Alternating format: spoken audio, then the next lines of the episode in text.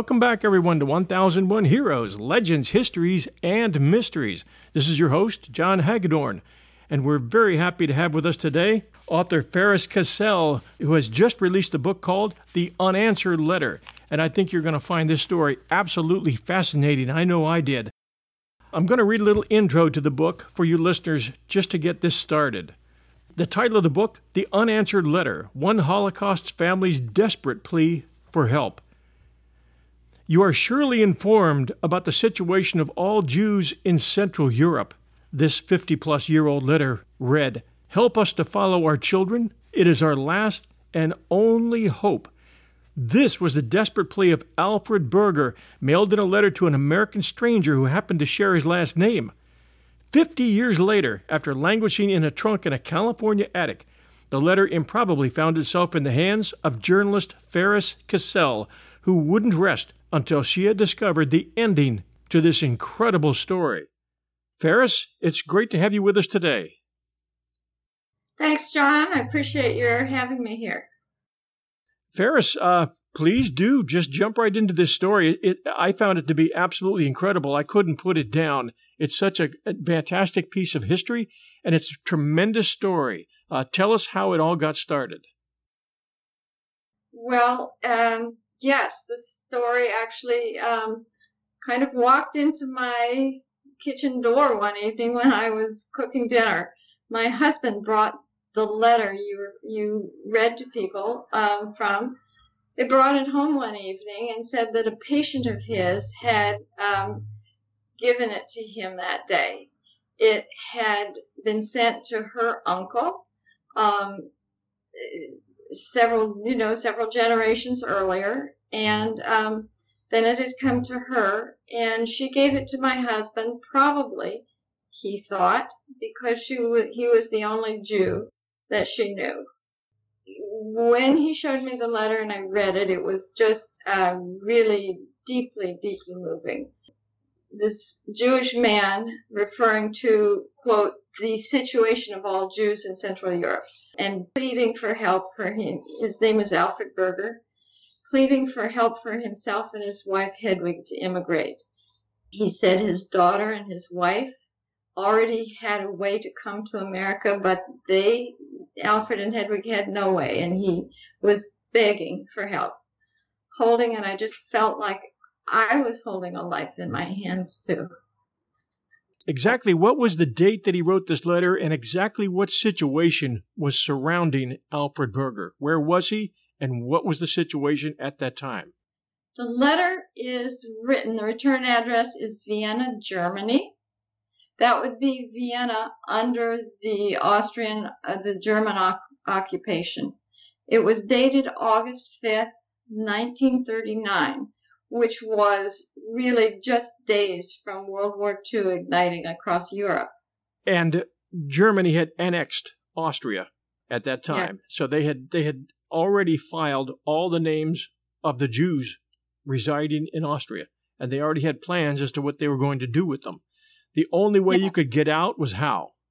So the Jews were desperate to flee um, the German Reich they were already being sent to the early form of concentration camps, and they were suffering severe, severe persecution. But the uh, Nazis also were charging exorbitant exit taxes. They were stripping the Jews of all their assets. So these hordes, of, you know, these floods of, of uh, penniless refugees were not welcomed around the world. Doors were slammed shut. And um, America had very strict quotas for immigration, and those quotas were held, held firm. So Alfred and Hedwig got in line, along with thousands of other Jews, to get a quota number for immigration to America. But their number was, numbers were about 45,000. And those numbers, in fact, would never, never rise to the top. So they needed a letter that passed to America. You need an affidavit of support to, and still do today, um, in many cases, to um, immigrate into America. This states that an American citizen will be willing to sponsor your immigration and be responsible for you so that no immigrants would become a public charge.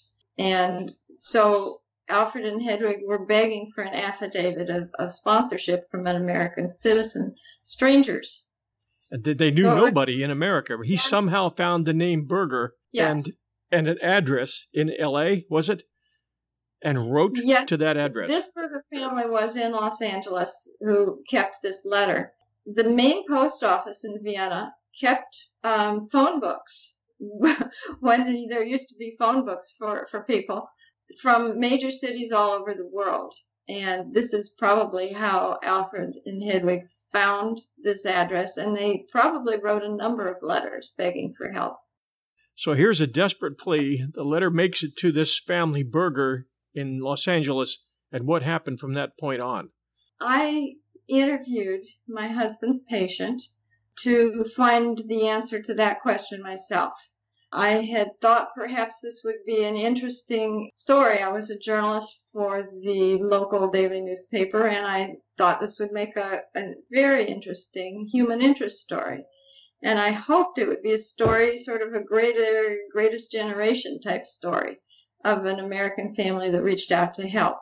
Um, my husband is a physician, and his patient, a longtime patient, brought the letter to him telling him she thought it was a piece of history that and perhaps he would know what to do with it. I asked my husband when he brought it home, why would she say that to, to him? And he said, well, I'm probably the only Jew that she knows. So that didn't make any sense to me without reading the letter. But once I read the letter of this desperate Jew, then, then I understood. It was all clear.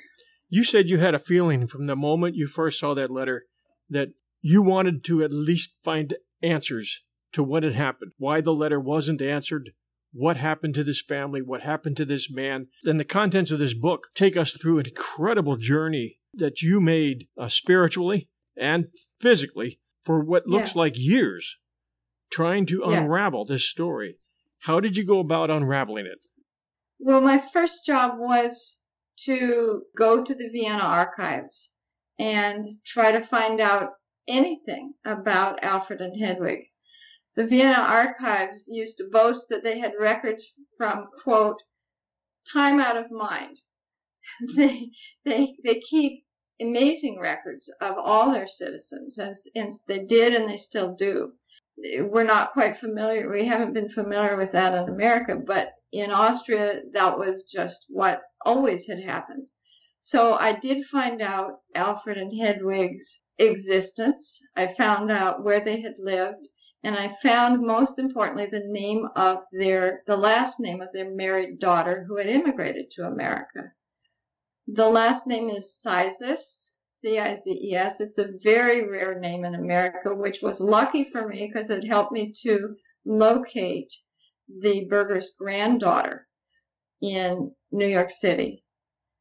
So I did find the contact information for her. I wrote her about this letter, which I believed Alfred was her grandfather, and that she would be um, very interested in, in receiving the letter herself. So I wrote her and phoned her for uh, every day for a month before she finally got the courage to answer. Um, she had been, and in the beginning, she was quite suspicious. She thought this was a, a big invasion of her privacy at best, and at worst, some sort of a scam. But when I read her the letter and she realized it truly was her grandfather, she wept. She wept. And we later became a, friends and a team working to research her family history, which she really never knew, had never known. We'll return to our interview with Faris Cassell and the unanswered letter right after this message from our sponsor. And now, back to our show. What were the biggest surprises for you in this search, and how long did it take? The search I had intended, as I as I said, for this to be a human interest story in my local newspaper. But the more I found out, the more this story opened up. And the more I learned, the more I wanted to know, and the more important this story seemed to become. So the most surprising things to me were probably what I feel was the nobility of this trapped family.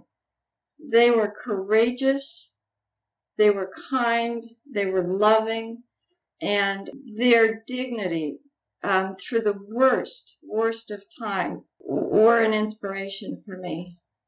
And I felt that even though they were ordinary, really lower middle class people, they were important because they because they were human, because they're ordinary people like I am, like like I believe everybody is really.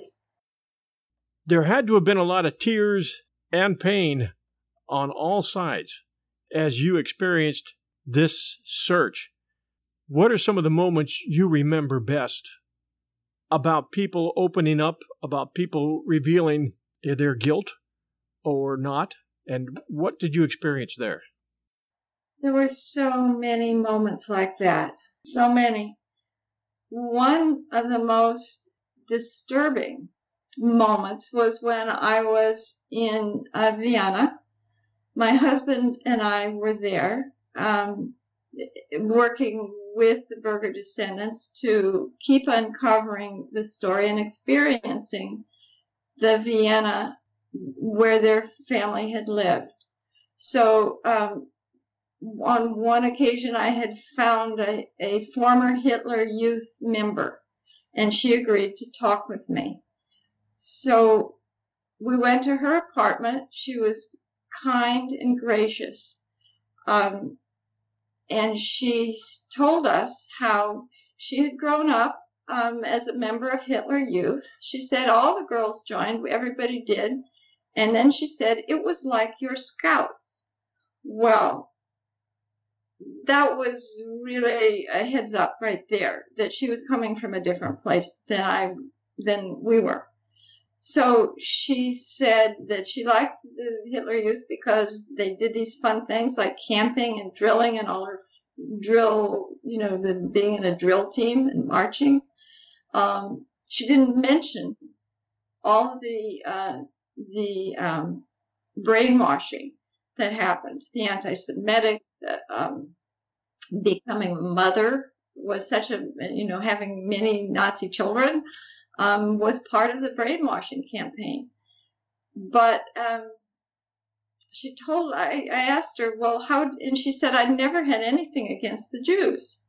So I said, Well, what did you think? What, what were you feeling when you would walk down the streets and you would see how the Jews were treated?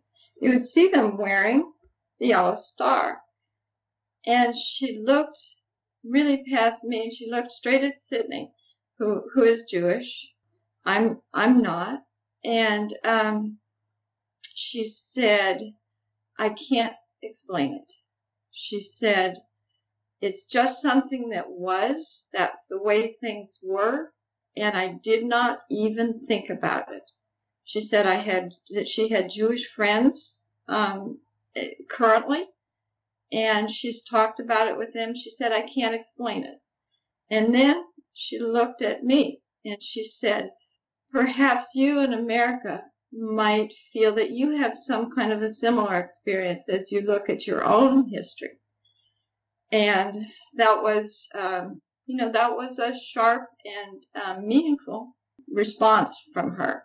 It did not explain the severe and brutal treatment that she must have witnessed especially because her father had been uh, the station master of the railroad station where Hedwig would eventually be deported she did say, I asked her about that, and she did say that as a child, their family lived above the station. That's how it worked in those days. And she she um, loved to look out of the windows at night and see the steam billowing in the night in the lights, um, and loved to watch the people, the shadowy forms of people on the platform.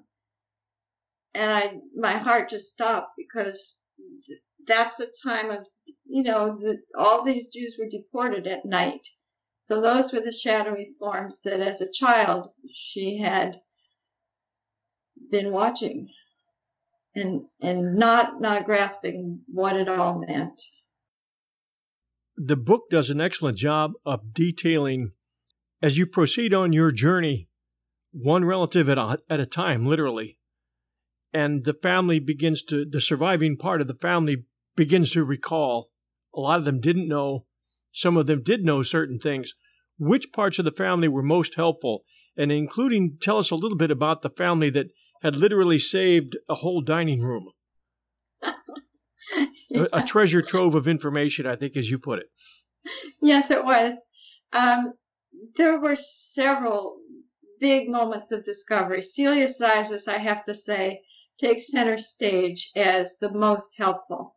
And one reason that this book took me a decade to research and write is that about the point a couple years into the story when I was thinking I was ready to write, she um, called me late one night and said, Oh my God, you will not believe what I've just found. She'd found a suitcase pushed to the back of a, of a closet. And um, in that suitcase were over a hundred letters written by Alfred and Hedwig to their daughter in America after their daughter had been able to escape um, detailing their lives. So those were written in an old form of German uh, handwriting um, called Sütterlin that um, even the members of the German department at the local University of Oregon could not could not decipher. So it took me a long time to get those letters translated. It, um, but that was really one of the most moving moments, realized that I would really hear the voices of Alfred and Hedwig Berger. This finding this this Vienna room, this room um, dedicated, this one room of a house in the home of a Berger descendant, was totally devoted to generations of family records, um, not just about the Holocaust, but going back for uh, till the mid 1800s. Uh, so it was a stunning, stunning discovery. It was actually Alfred and Hedwig's brother whose descendants kept this room, kept all these records. He graciously invited me with Celia Cizes uh, to come and look through his records. The room was he had built this room onto his house and with a closet he had the dining room table that his grandparents had brought from vienna pictures on the walls that had come from that dining room and a great um, she called it a, he called it a vitrina a glass display case holding knickknacks and plates and pictures he had so much um, and a whole closet bulging with boxes of, of letters and, and pictures. So there I found the first picture of Alfred Berger and his family. And I learned the story of his whole extended family who had been trapped in Vienna. So I think those two dis- those two discoveries were, were really among the most deeply significant emotionally and in terms of finding the story. How much did Alfred and Hedwig's descendants know about their fate, if anything? Well, there were uh, there was Celia Cizes in New York, whose family couldn't stop talking about the Holocaust. But these were family stories, and they were in bits and pieces.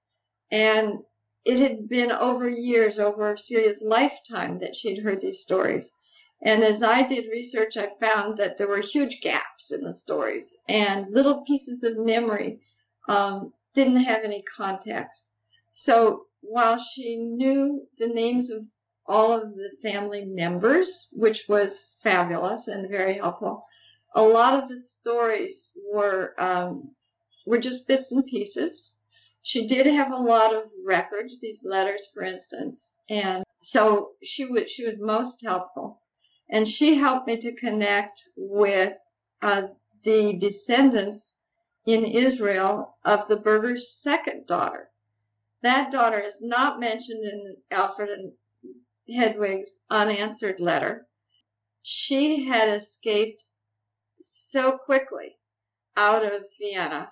Um, taken, she she sailed on a Greek pirate ship to Palestine, um, evading the British, you know, warships' guns, uh, and ended up swimming ashore. But she did survive in Palestine, and uh, she had two children who I was able to contact, and they were enormously helpful also they came to they came and met us in Vienna, and together we all researched and discovered uh, the family story. Now, is she the one who called you? Uh, I, I think you must have recorded a lot, even even telephone calls, and her English was not very good at all. And you were on your way to a meeting at that time, and and you the way you wrote that word for word was really brought me into the story because it was just another example as as I was reading the book of how well you related exactly what the contacts were made and what these people had to say and what the real emotional moments were. What do you recall yeah. of that? All right. Well, I don't know that at this minute I can recall it word for word. You may recall it better. But yes, I was actually on my way to a funeral, as it turns out, coincidentally. And suddenly on my cell phone, I'm driving and I get this phone call. Hello, hello, Faris. And I'm going, uh, yes, this is Faris. Who is this? And um, I couldn't understand exactly who she was. Um, I hadn't heard her voice. I only had known her name was Judith. And so when I heard her say, This is Judith, this is Judith, um, I it took me a moment to put it all together and to understand that this was a Berger descendant calling me from Israel. So um, I needed to explain to her that I was driving and and um, I couldn't speak at the moment. I, I would could she call me back? Could I call her? Yeah, I've and, got that. I I forgot that part right here. If you don't mind me reading it yeah, to, to, our listeners. Hello, hello, Faris. Yes, this is Faris. Who is this? Judith, I heard, followed by a stream of excited conversation. I'm sorry, I couldn't hear. Who is this? Another burst of talking. I heard Celia's name several times, and I deduced that this was Celia's Israeli cousin, Gretel's daughter, Judith. I wanted to talk, but I was late for a meeting. I apologized. Judith didn't understand. She kept talking. I cannot talk now, I interrupted, speaking loudly, over enunciating, May I call you later? She didn't understand this either. I collected my thoughts. Please write to Celia. I offered, She will contact us by mail. Another flurry of enthusiasm. These people are so excited. Someone has, has lit up their world and brought back a little family history that's very, very important, either not talked about at all and very little known, or on other parts of the family, some some knew it pretty well. And not for the first time, I wished that I had better language skills. but you're so you're very human in, in the way you write this, and I and I found it quite enjoyable for that for that reason. Thank you. When when Judith Judith uh, first heard about the letter, Celia called her with great excitement to tell her about the letter. Judith fell to the floor. She was so emotional. And and she too just cried. She immediately called her brother, Micha, who uh, was just about to leave the house um, to go to a big event. And she, and Judith told him, stay at home, stay at home. Celia is going to call you about our grandfather. And when and Celia did call him, and apparently he too wept when he heard this these words from the past from this grandfather they knew almost nothing about. Because while Celia's family had talked incessantly about the Holocaust.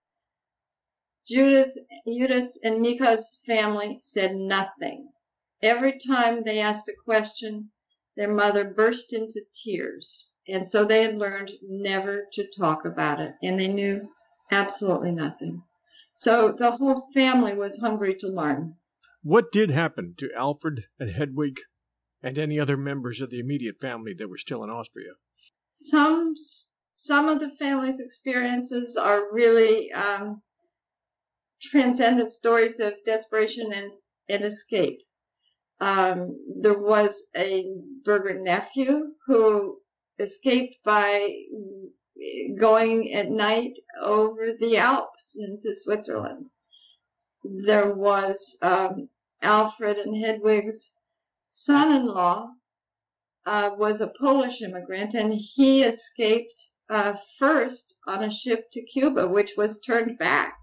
He was interned in France for two years. He ended up uh, being interned by the French army, running with the French army from the invading Nazis, invading Germany. So there were all different kinds of experiences. Alfred and Hedwig survived in Vienna until 1942.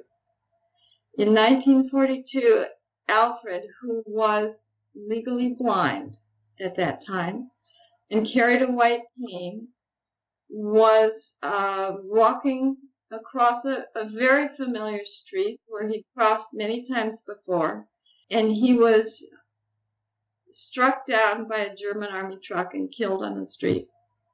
He had been slated for deportation just uh, two weeks later. His wife Hedwig was still slated, and now she was alone. She did. She was deported uh, alone.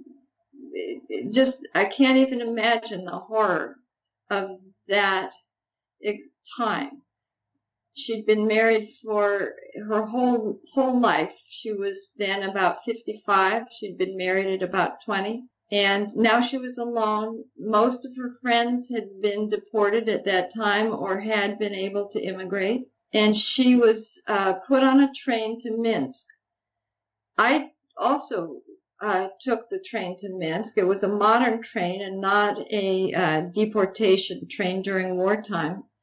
And the journey, that journey for me was, I think, 12 hours, 14 hours. For Hedwig, that journey lasted almost a week with minimal food, no, no sanitation, and brutality at numerous points. So her, her experience was certainly one from hell. And when she reached Minsk, she was immediately loaded onto a truck with, with the other thousand men, women, and uh, children, driven to a pit that had been dug, and she was shot at close range and killed. Very sorry to hear that. You know, the, the the whole suspense in this book centers to me around the letter that Alfred wrote and that it made it to its destination, the Bergers. And I have worked trying to I've worked trying to put myself in their shoes. They receive a letter from someone who is not a part of their family. The only thing this person shares is their same name. Um, they know very little. Americans knew very little about what was going on uh, at that point. At that point of history, uh, yeah. They didn't really know what was going to be happening to Jews. They really hadn't heard of Anschluss. They hadn't heard of Hitler's ultimate plans and what he had set up and what he was trying to do over there. So they I would imagine that not knowing all that, they had no reason to react instantaneously to a letter from people that they did not know. Yes. And what how did that all enter your mind? And we try to find ourselves looking back. We can say, well, we can be armchair quarterbacks. Oh, well, let's go find let's go find a, a friend or or another Berger or, or let's just write the letter back. It seems easy for us to say today. Yes. But looking back at the picture of that family, do they know how far you went with this letter and with this research and with this family? And what are their feelings about it? Yes. Um, you're, you're correct that nobody in the world could imagine such a thing as the Holocaust. Nobody would have dreamed such a thing could happen. And in fact, Hitler had not really evol- evolved his his plan um, to the stage of total murder when when it all began. He thought he would just free the German lands um, from from having any any minority groups, and the Jews were just the first on his list.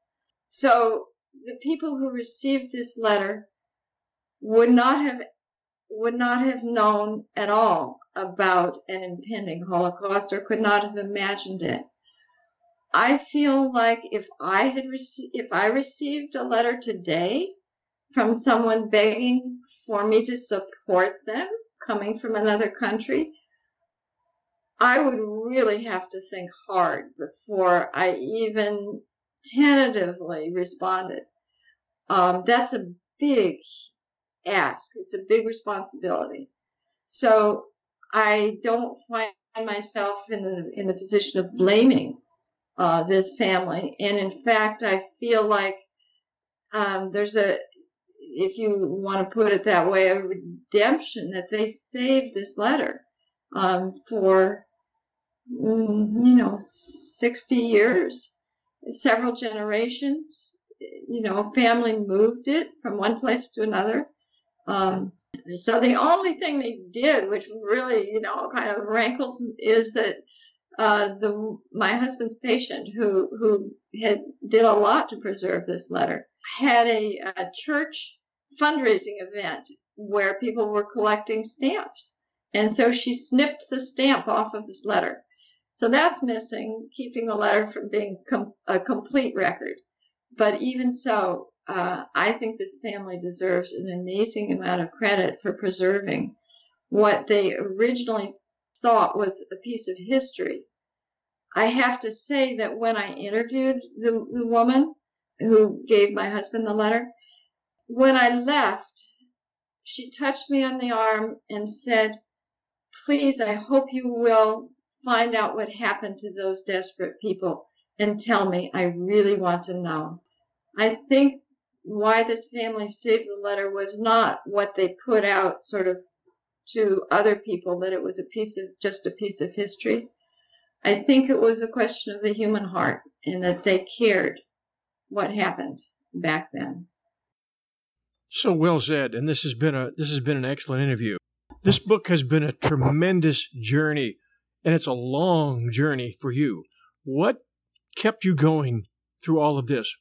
What what motivated you, and how do you see it now that you're done? Uh, I see it as a book of questions. Uh, to tell you the truth, when I started it, I really wanted to know. I understood right away I would never be able to answer the question of what, what, why did the Holocaust even happen? How could such a thing happen? I wanted to know how it happened to these this one family, these ordinary people caught in the most extraordinary of times.